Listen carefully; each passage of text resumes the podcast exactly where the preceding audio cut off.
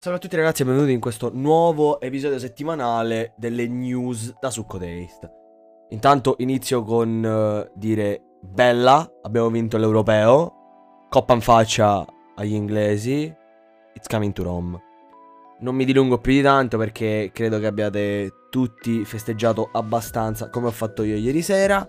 Fatemi sapere cosa avete fatto, sono curioso di sapere se vi siete devastati almeno la metà di quanto ho fatto io. Ma iniziamo subito con le news della settimana.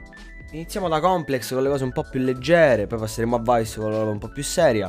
E iniziamo proprio con l'Islanda, che ha fatto questo esperimento sociale, diciamo, con alcune aziende, adattando la work week da 4 giorni, quindi lunedì, martedì, mercoledì e giovedì, notando come i risultati fossero molto positivi e stanno seriamente prendendo in considerazione la possibilità di far diventare ufficiale la work week da lunedì al giovedì, lasciando venerdì, sabato e domenica liberi, poiché i risultati sono stati abbastanza positivi, dato che la produttività si è alzata e lo stress si è abbassato.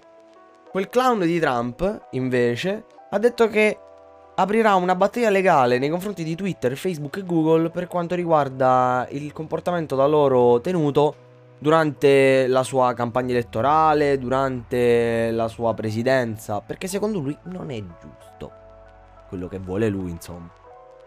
Poi, per rendere le cose un pochino più weird e strane, dunque, una donna australiana è stata ricoverata questa settimana poiché si è svegliata mentre un topo le stava rosicchiando l'occhio. Io ve lo giuro, non metterò mai piede in Australia, neanche se me lo regalate, neanche se mi regalate il viaggio, non ci vado, proprio ho fucking paura.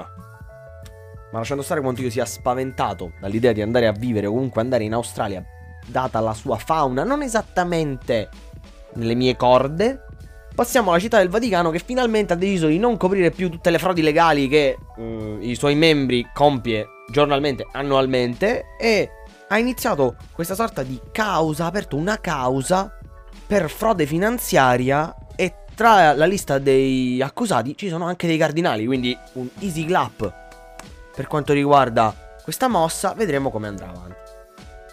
Passiamo alla roba un po' più seria, iniziando con l'Afghanistan, che in questa settimana sempre ha annunciato che una delle sue più grandi basi militari americane sul territorio sono state sfollate dal nulla. Loro non hanno ricevuto nessun tipo di notifica. Un giorno, durante il loro daily check-up, praticamente sono andati lì e non hanno trovato nessuno. Se ne sono andati, hanno lasciato lì qualsiasi cosa: acqua, razioni di cibo, armamenti militari, tutto. Se ne sono andati. Hanno preso e sono andati.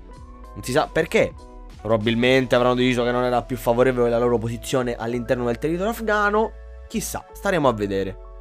Dall'altro lato del mondo, invece, nel paese che si era professato come il più liberale, il più pro sexual orientation e tutte cazzate varie, durante una protesta un tizio che usciva da un nightclub, ovviamente di orientamento sessuale omosessuale, è stato picchiato a morte. Cosa ne pensate? Fatemi sapere, perché io direi che... boh... bisogna darsi una svegliata, immagino. E per chiudere in bellezza, la Cina, finalmente, ha dichiarato che i panda non sono più una specie a rischio estinzione. Di conseguenza, adesso non dico che potremo possedere un panda domestico, però almeno potrò vivere pensando che a un certo punto vedrò un panda che rosicchia un palo di bambù.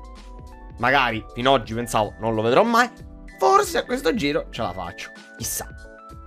Per il resto, l'ultima cosa proprio flash è che, ve la ricordate quella nave container che dell'Evergreen, che aveva bloccato il canale di Suez, aveva fatto un casino totale? Ecco, praticamente si è mossa, cioè l'avevano già spostata, ma si è mossa, l'hanno levata dal cazzo. Ora, non so come andrà a finire, spero che Evergreen pagherà per i danni creati, anche perché sta un pochino rompendo il cazzo. Basta, molto flash. Fatemi sapere cosa è successo nella vostra settimana.